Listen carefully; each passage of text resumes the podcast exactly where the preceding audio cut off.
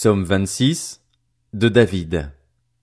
Rends-moi justice, éternel, car je marche dans l'intégrité. Je me confie en l'éternel, je ne faiblis pas. Examine-moi, éternel, mets-moi à l'épreuve, purifie au creuset mes reins et mon cœur, car ta grâce est devant mes yeux, et je marche dans ta vérité. Je ne m'assieds pas avec les hommes faux, je ne vais pas avec les hypocrites. Je déteste l'assemblée de ceux qui font le mal, je ne m'assieds pas avec les méchants.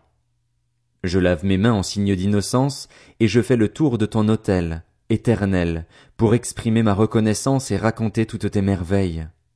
Éternel, j'aime la maison où tu résides, le lieu où ta gloire habite. N'entraîne pas mon âme dans la ruine des pécheurs, ni ma vie dans celle des hommes sanguinaires. Leurs mains sont souillées de crimes, leur main droite est pleine de pots de vin, mais moi, je marche dans l'intégrité. Délivre-moi et aie pitié de moi. Mon pied tient ferme dans la droiture. Je bénirai l'Éternel dans les assemblées.